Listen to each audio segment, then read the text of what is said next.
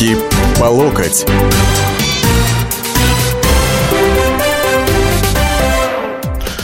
Здравствуйте, уважаемые радиослушатели. В эфире, ну, как всегда, уже в этот день недели, в это время у микрофона радио «Комсомольской правды» политический обозреватель Александр Гришин. А вот, говорим на самые, как мне кажется, жгучие проблемы нашего общества. И, собственно говоря, не только а, о политике. А, первоначально вот тема этой передачи была анонсирована о том, кто является у нас элитой. Мажоры, пижоны или кто-то, так сказать, другой, да. Но э, мне кажется, что ну, надо провести некоторую такую корректировку э, темы и признать тот факт, что значительная часть так называемой нашей с вами российской элиты, она является опасной для общества, а, и поговорить о том, как нам общество обычных людей от этой элиты золотой, бриллиантовой нашей обезопасить, и, собственно говоря, причины этого явления, они, мне кажется, достаточно общеизвестны, но все-таки, может быть, кто-то из вас э, сумеет добавить еще парочку нюансов. Вот. А для того, чтобы вы это могли сделать, я вам сейчас диктую телефон прямого эфира 8 800 200 ровно 9702. Это прямой эфир, и мы будем принимать звонки. Я думаю, что сразу уже после первого же перерыва, а мы сегодня с вами будем до где-то 16 часов 58 минут беседовать. Вот. Ну, а кто хочет э, так высказать свое мнение, не вступая в дебаты, то может отправлять смс на номер 2420, короткий номер 2420. Ну, сообщение начните обязательно со слова РКП, вернее, с такой аббревиатуры, да, латинскими буквами РКП.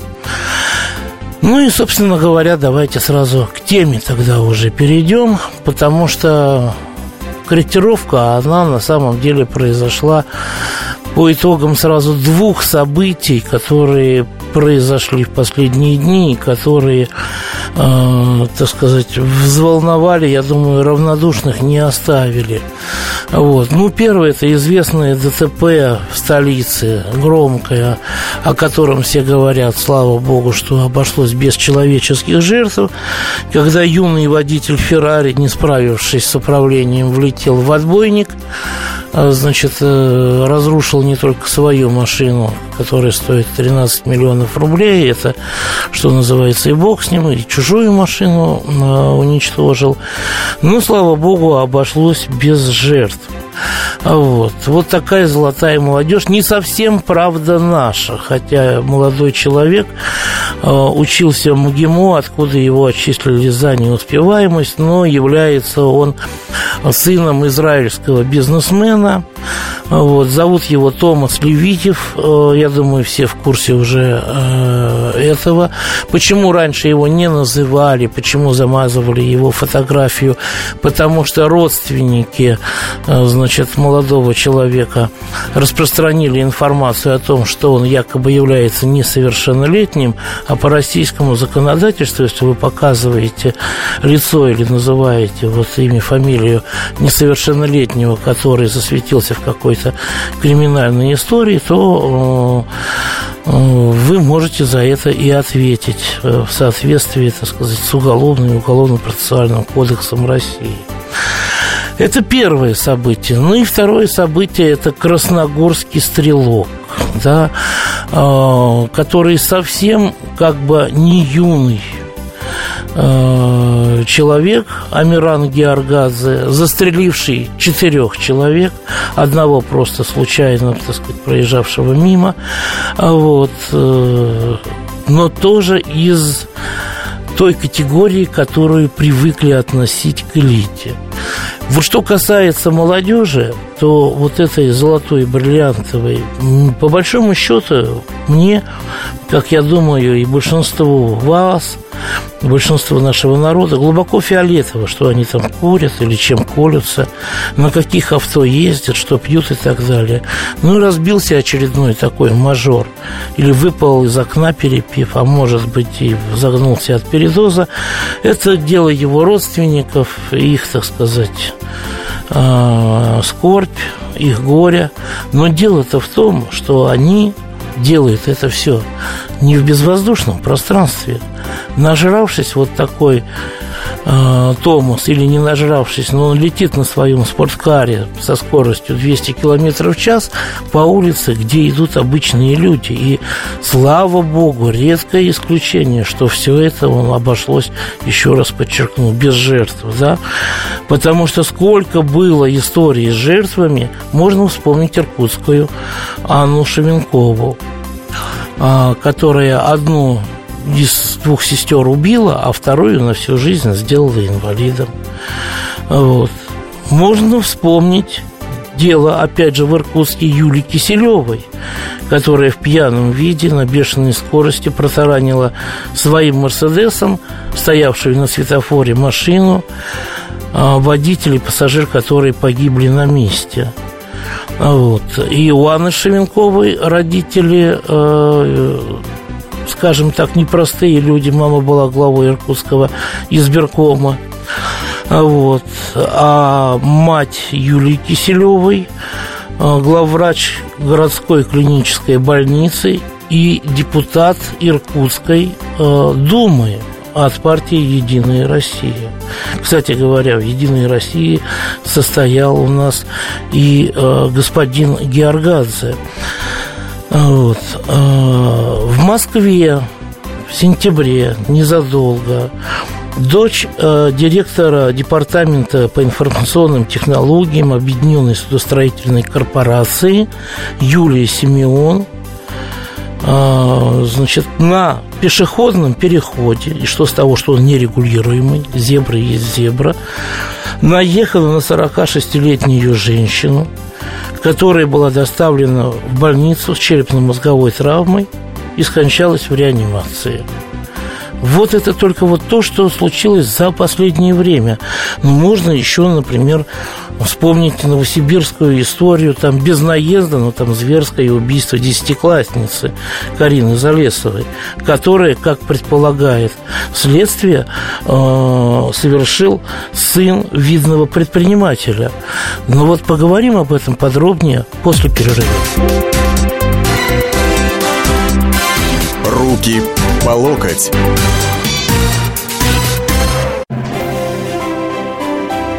Слушайте «По стране».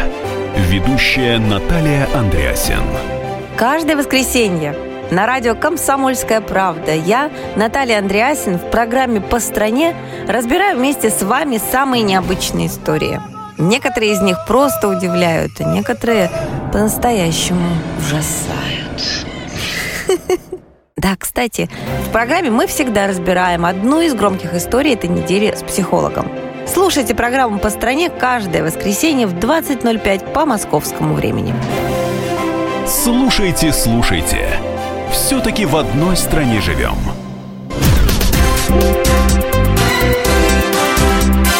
Руки по локоть.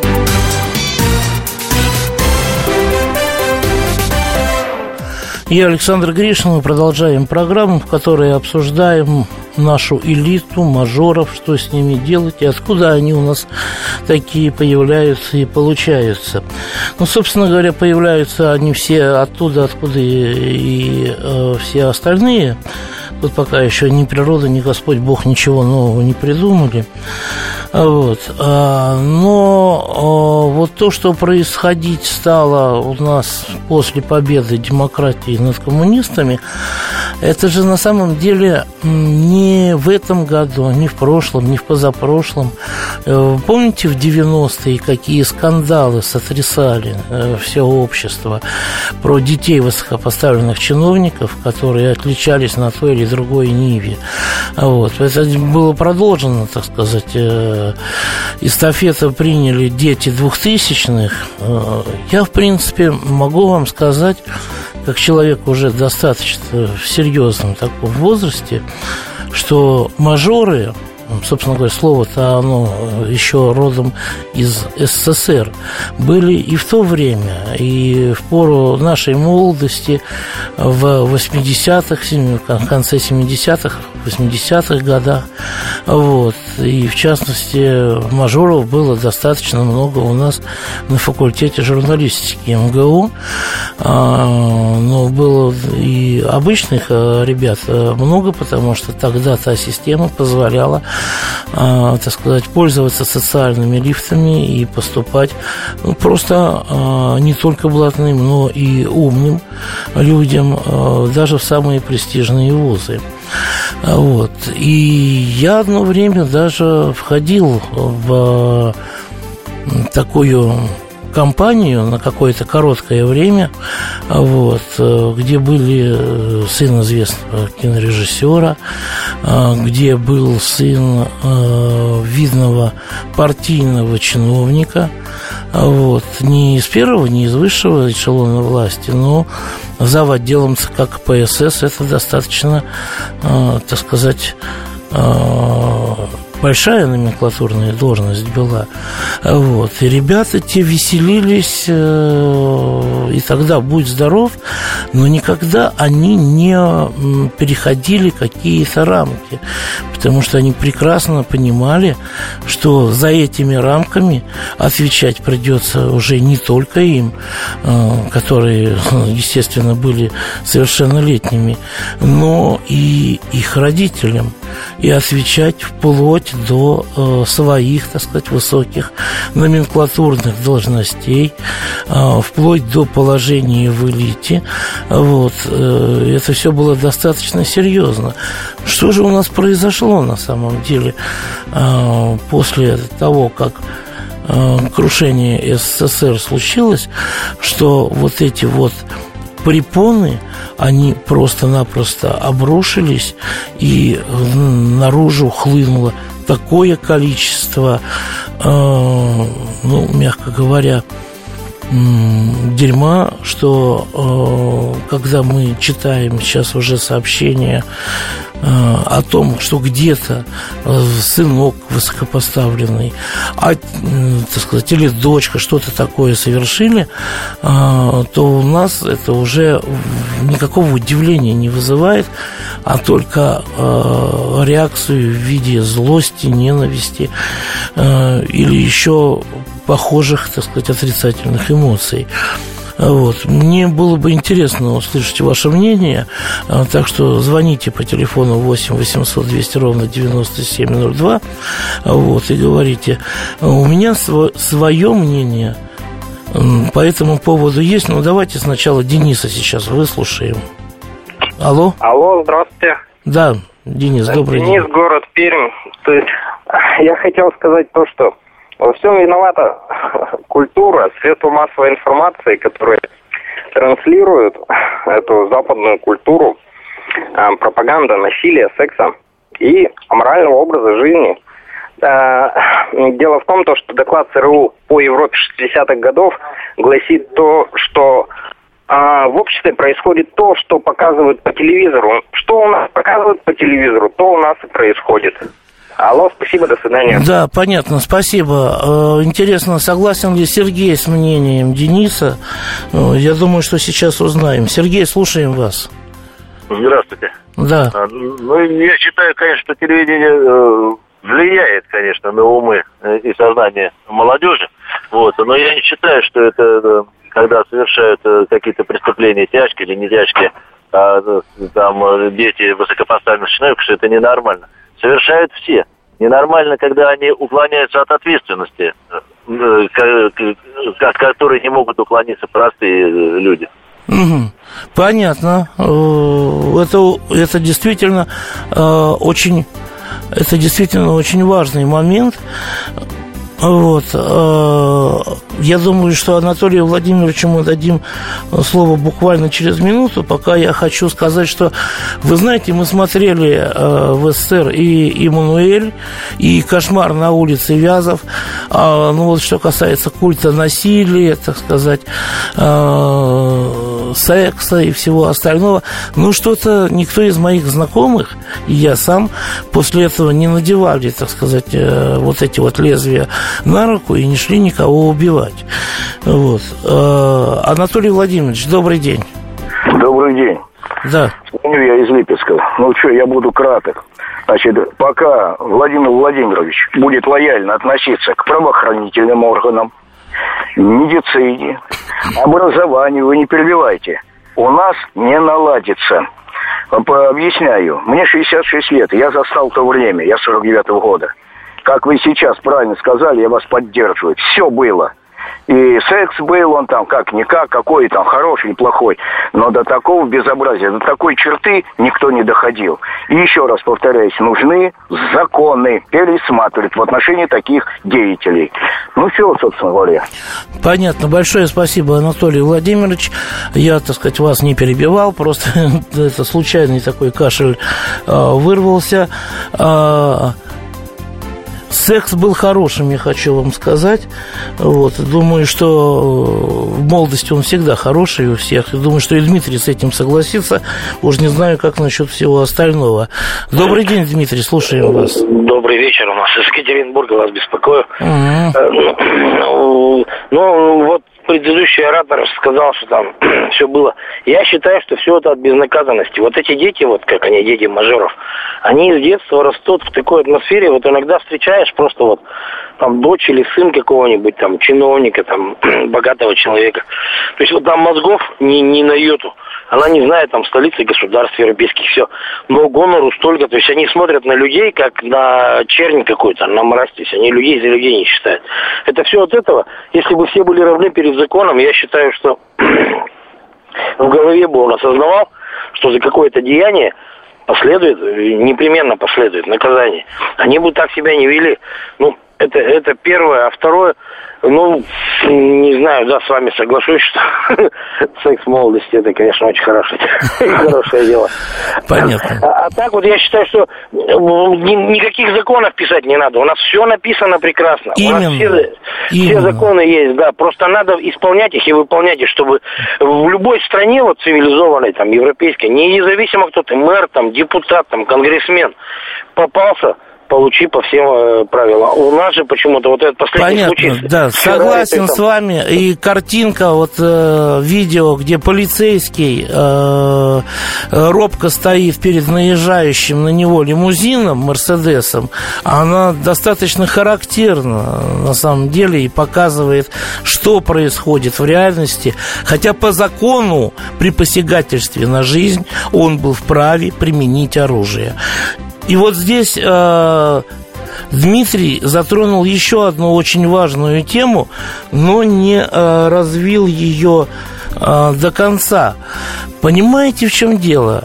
Я все больше убеждаюсь в том, что о, мы строим не просто классовое, а сословное общество в настоящее время, где а, роль, так сказать, и значение титула а, это деньги и должность сейчас выполняют. Вот. А, и а, они это уже совершенно другой класс получается, который исполнен к нам то ли классовой ненавистью, то ли классовой брезгливостью, то ли, э, так сказать, я не знаю, классовым презрением, что не считают людей за ровных себе. Но это действительно уже какой-то классовый подход.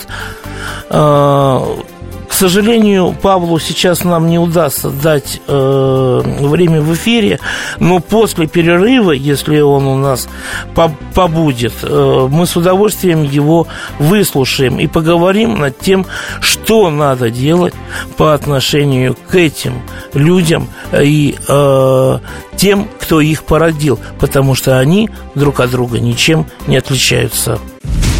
Меня зовут Александр Яковлев. Меня зовут Евгений Арсюхин. У нас есть к вам убедительная просьба. Ни в коем случае не включайте радио «Комсомольская правда». В понедельник в 6 вечера. Но если вы все-таки решитесь это сделать, то вы услышите.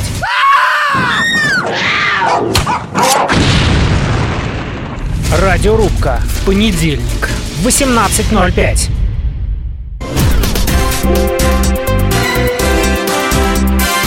Руки по локоть.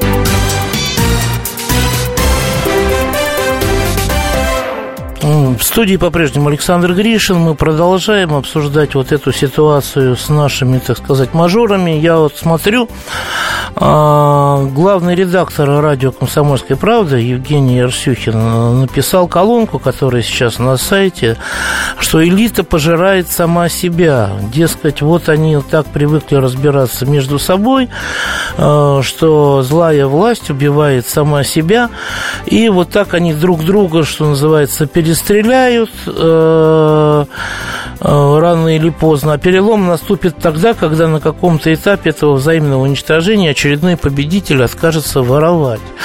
Мне кажется, что долго будем ждать, во-первых, слишком э, жаль только жить в эту пору прекрасную вот не придется ни мне, ни, боюсь, Евгению Арсюхину, который помоложе меня все-таки, ни большинству, наверное, и тех, кто сейчас меня слушает относительно того, что когда прекратят воровать, тогда у нас появится нормальная и настоящая элита. Да, действительно, это не элита. А, вот. Должность, деньги – это еще э, не то, что дает право называть их элитой. Э, вот. Э, но э, это хозяева жизни, давайте называть вещи своими именами.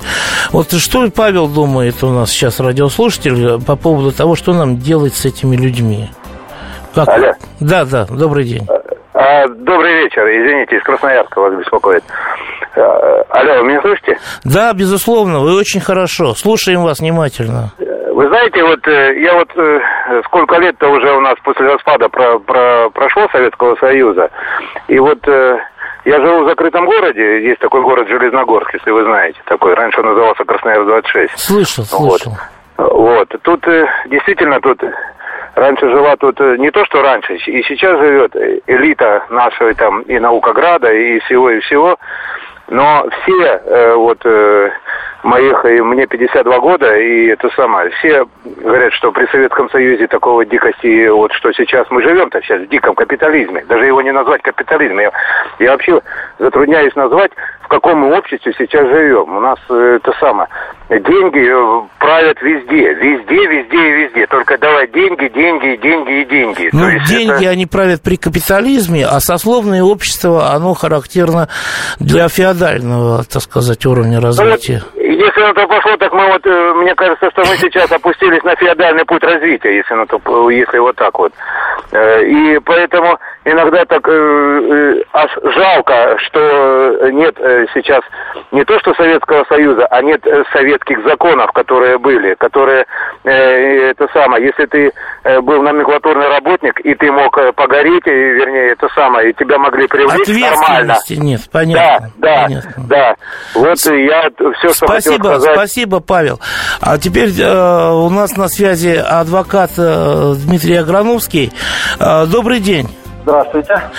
Ну, э, как вы, как юрист, э, можете предложить какой-то рецепт, что нам делать вот э, с, с этой категорией населения? Пусть она немногочисленная, но она, а, несет угрозу для окружающих, как и их родители во многом, наверное, и, б, они намерены, так сказать, вступить во владение через какое-то время во владение страной. Вот если они такие вступят, ну что у нас за жизнь будет? Ну, вступили во владение. Все вот у меня на глазах происходило. Я же помню все прекрасно, это 90-х годов. А как адвокат, как странный совет, наверное, от адвоката. Сажать их надо построже. Вот в данном конкретном случае вот несколько случаев вот с этим автомобилем, или когда один молодой человек сбросил другого с моста, надо устроить то, что называется показательными процессами, чтобы было видно, что несмотря на то, что ты богатый, знатный, знаменитый, все равно вы все перед законом равны. К сожалению, ну, на практике это не так. Мы прекрасно понимаем, что чем богаче человек, тем более он защищен от закона. Но это необходимо исправлять. Ну вот в данном случае, что касается Левиева, да, вот этого Томаса, а, то у нас по закону его посадить невозможно, просто вот по такому закону, который у нас есть. Там только административная ответственность. Ну, административная ответственность тоже бывает разная. В конце концов, дело не в строгости наказания, а в его неотвратимости.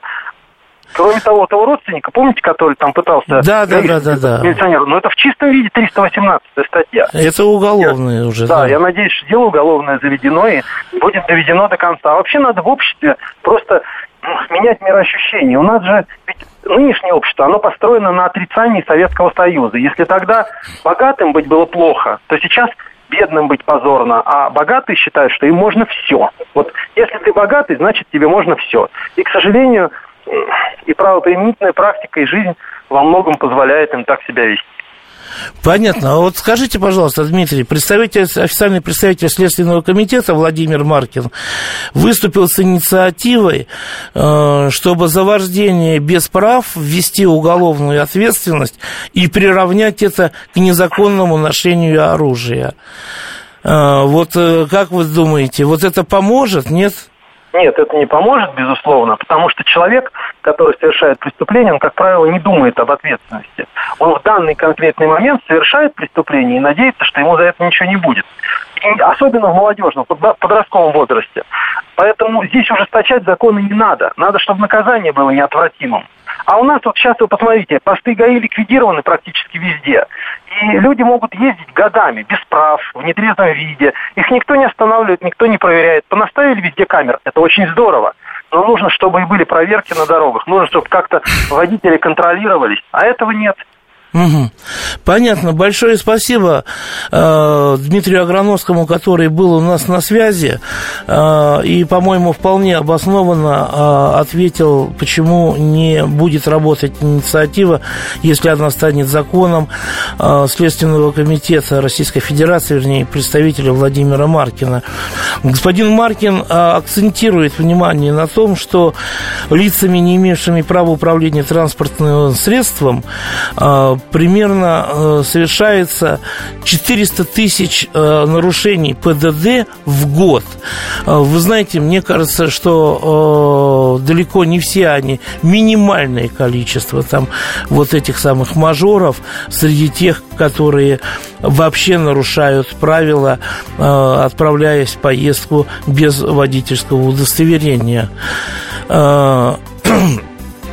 Что касается вообще э, системы, как и что делать с этой категорией населения, вы знаете, мне кажется, надо начинать с родителей.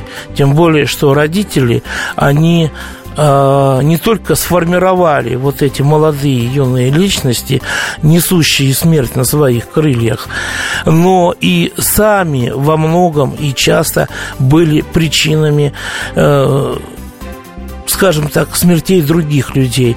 А, сейчас у нас на связи Сергей, по-моему. А, добрый день, Сергей. Слушаю вас. Алло.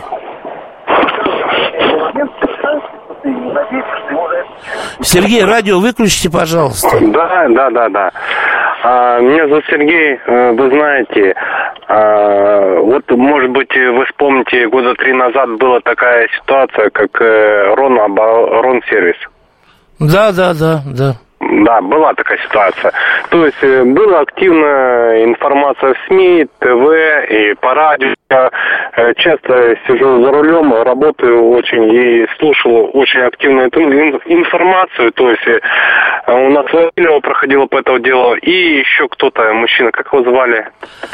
А, Вы имеете в виду фигурантов? Ну, там был Да-да. министр обороны а, Анатолий Сердюков. Вот, вот, вот, вот момент уже Сердюков. бывший. И главная Да. фигурантка госпожа а, Евгения Васильева, известная Да, да, да. сочинительница, исполнительница песен, запи- записывательница Да, клипов, да, да. художница и поэтесса. Да, вот. э, Творческая и вот- натура. М, творческая натура. И вы понимаете, что из этого вышло. То есть за все три года, которые проходило все это дело, а, сам Владимир Владимирович Путин а, сказал в эфире на ТВ и по радио проходило, что вы так обижаетесь на министра обороны самого лично. Он нам еще как бы пригодится. Что оказалось в итоге? У нас э, министр обороны, или там еще кто-то он был, э, вышел из тени, то есть он сейчас чем-то занимается, а Василий он у нас как бы там посидел, не знаю кто и как, и кто из-за нее там посидел. В итоге вы эти сами видите, что происходит в стране.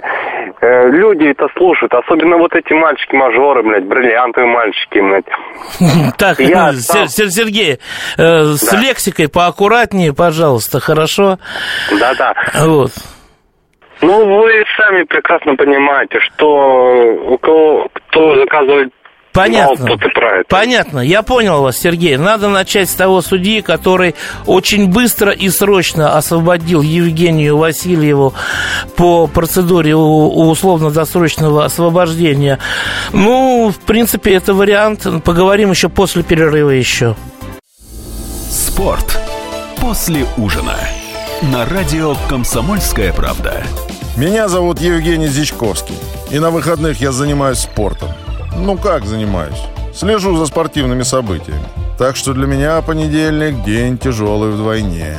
Но я все равно расскажу вам о главных новостях из мира спорта. Ведь в нашем деле только так. Превозмогая усталость. Программу «Спорт после ужина» с Евгением Дичковским слушайте каждый понедельник в 22.05 по московскому времени.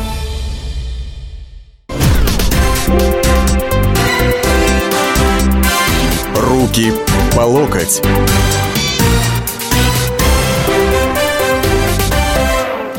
Ну и вот, наконец, у нас завершающая часть, так сказать, нашей передачи. Сейчас я зачитаю так, по парочку, так сказать, смс -ок. Вот, вы можете продолжать их слать на номер, короткий номер 2420. Сообщение начните со слова РКП латинскими буквами. И телефон прямого эфира 8 800 200 ровно 9702. Нам пишут, ответственности в первую очередь не боятся родители этих детей. Они уверены в своей безнаказанности и неподотчетности. Отсюда и уверенность деток. Кстати, ощущение, что они будут хозяевами жизни, как их родители, в них с младенчества формируется. Жизни они еще не видели, весь жизненный опыт укладывается в 20 небольшим годков их земного существования. А это для них стабильные и очень сытые, сладкие годы. Ну, естественно, у богатых ради родителей. Поэтому они уверовали в вечность и непоколебимость основ только такого существования и в перемены в худшую сторону не верят поможет только смена всей, в кавычках, платформы, на которой это, опять же, в кавычках, добро выросло, что в конце концов и произойдет. Не будет народ терпеть бесконечно такую безнаказанность. Да, вот еще мне уже в личном твиттере написали считать мажорство отягчающим обстоятельством. Ну, не знаю, это же надо будет еще доказывать где-то как-то. В принципе, полицейские у нас, когда их судят, получают именно то, что они находились на службе, то, что они полицейские, это отягчающее обстоятельство при совершении преступления. Почему бы сюда, что называется, не развить? Александр, слушаем вас. Тезка, добрый день. Добрый день. Совершенно согласен с предыдущим вот э, собеседником вашим, который говорил о том, что вот о громком деле. Ну, таких дел можно привести много. Э, но э, ведь ситуация какая? Я сам предприниматель, знаю массу людей, э, кому жизни попереломали за меньшие преступления. Ну, Угу. что касается Евгения Васильева, да, допустим. Там. Да, да, да. Вот. И вот этот момент избирательного права, когда к одним, значит, на строжайшая мера применяется, а к другим мягко, вот это вот, конечно, очень-очень настораживает. Не все так гладко в нашем государстве. Вот. А когда так происходит, ну, вы сами понимаете, откуда потом у людей скептиз по поводу патриотизма и всего прочего. Так происходит, так случается, там от этого никто не застрахован. Вот когда видишь то, что происходит вокруг. Понятно, спасибо. Вот еще смс. Э, не раз случались криминальные истории с товарищами, имеющими отношение к Единой России, заметьте, не с коммунистами. Пусть Медведев лично отвечает за таких депутатов и же с ними. А, ну, что касается у нас красногорского стрелка, то я могу вам сказать, что Единая Россия уже исключила его из своих своих рядов, хотя непонятно на каком основании формально он является еще подозреваемым, находится в этом статусе. Суд решение по нему не принял, ему даже не предъявлено обвинение. Вот. Взносы, наверное, он платил и в полном так сказать, об объеме. Вот, растребовал отступных 20 миллионов долларов от чиновников. Вот, и был не самым бедным членом партии. Но его уже исключили. Александр Владимирович, вас слушаем. Добрый день. Здравствуйте. Да. Я, э, я думаю, здесь, э, ну, что голову ломать? Ну, китайский метод примените все, и настроятся все проблемы в стране, и, и финансовые настроятся, и моральные, и нравственные. А китайский метод это что, извините? Это строгие исполнение законов. Можно полностью передрать даже у них. Угу. И все. Понятно. Понятно, хорошо, большое спасибо. Ну, а, вы знаете, я рискну поделиться, наверное, немножко своим собственным еще рецептом, потому что наказывать человека а, надо через а, то, что для него больнее всего. Соответственно, для, а, так сказать, наших господ толстосумов а, это деньги – вот. А для господ чиновников это положение и деньги тех, которые у власти, при власти и так далее. Вот. Часто очень у нас эти понятия взаимо, так сказать, заменяемы, смешаны, вот. И надо их брать через экономику. То есть, во-первых, для того, чтобы они перестали ощущать себя элитой и барствовать, и баром, и борчукам, надо впендюрить, извините за термин, подоходный прогрессивный налог. Это раз. Во-вторых, ввести полную конфискацию имущества э, за, так сказать, преступления коррупционного характера, совершенные на госслужбе, вот, э, приводить в чувство, начиная с родителей, э, доказывая, что они могут, а, все потерять в один прекрасный момент, если они начнут, так сказать, вести себя не так, как надо и совершать преступления, жизни и э, не зринуться, что называется, со своих высот э, на то дно, которое они сейчас э, так презирают. У нас еще осталось время для звонков. Послушаем, что нам скажет Юрий. Добрый вечер. Да, добрый вечер. Вы, наверное, тоже откуда-то с Урала, да? Слушайте старика. В общем, я согласен, совсем согласен, что надо прогрессивный налог. Это обязательно. Уже сколько спорят об этом. Вот. Далее. Не надо считать Совет, в Советском Союзе все было плохо. Сталин был жестокий человек, но он был не глуп. Он сказал, что еще это деятели искусства, это инженеры душ. Посмотрите, секс, секс, но не разврат. Посмотрите на того же Баскова. Они тоже вошли в тот класс, когда им все свободно, все разрешается, все им прощается, все смотрят на них. Понимаете? За средства массовой информации надо тоже взяться. Меньше говорить о том, что там голливудские звезды делают, оно нужно кому. Понятно. Понятно, спасибо. А, ну, советом посмотреть на Баскова я все-таки не воспользуюсь. Наоборот, когда я его вижу, я стараюсь отвернуться побыстрее. А, вот. Ну, а, Степан, слушаем вас. Добрый день. У меня по бриллиантовому как бы небольшой вопрос даже имеется, да. Вот смотрите, мальчик на Феррари это плохо, да, а мальчик на Жигулях, вот эти 399 тысяч других, которые были остановлены, это разве что мажоры были? Вот и я про то же, вот и я про то же на самом деле. Люди да, начинают требовать Что когда господин Маркин у нас предлагает одно, а это будет работать на совсем другой социальный слой. Ну, в том-то и дело. И вот этот социальный слой, который сейчас требует расстрелов, взводит так, а нас-то за что, да? А мы-то украли, допустим, 10 тысяч рублей. Почему нас-то так же, как в Китае, стрелять? Поэтому я считаю, нужно обществу немножко задумать, чего мы хотим, чего мы просим, чего мы требуем, да. А вот так адвокат вот говорил, убрали посты, ГИБДД, все стало плохо. Но вспомните, три года назад, как все были, убрать эти посты, они нам мешают свободно ездить, они там все. Это же общ... это был запрос от общества, да. Убрали, вытрезвители убирали, милицейские, да? Тоже обществу все мешало. Сейчас вот у нас э, деваться некуда от пьяных. То есть мы сначала чего-то просим, требуем, добиваемся, настаиваем, mm-hmm. да? А потом, упс, оказывается, блин, Понятно, спасибо. Ну, в режиме очень жестком те, телеграфном Анатолий еще выслушаем. Алло, добрый вечер. Добрый день. Да. Ростов-на-Дону. Значит, я хочу вот что сказать. Сейчас активно муссируется еще один слух, якобы уже подтвержден о том, что сын господина Якунина железной дороги, значит, где-то принял какое-то политическое убежище, что-то где-то такой же мазор. Вот этих крохоборов, независимо от кошелька. Все Понятно. по закону. И средства... Но господин Якунин уже не возглавляет российскую железную дорогу. Он, так сказать, отправлен в отставку был.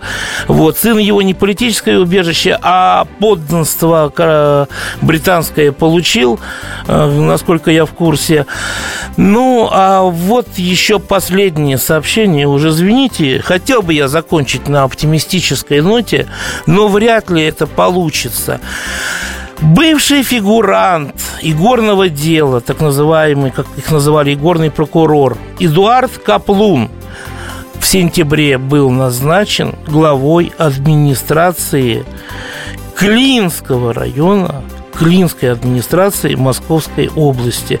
Вы знаете, мне кажется, что 2017 год мы еще увидим сами. Все проблемы ему по колено. И по пояс любые критики. По плечу разговоры с теми, кто по локоть увяз в политике. Политика в России – это не только скучные речи и предсказуемые выборы. Политика в России – это еще и яркое шоу. Это и схватка не только идеологии платформ, но и характеров и личностей – и потому программа о политике должна быть бескомпромиссной и жесткой, потому что веду ее я, Александр Гришин, политический обозреватель «Комсомольской правды». Политическое шоу «Руки по локоть» с Александром Гришиным. Слушайте каждый вторник в 16.05 по московскому времени.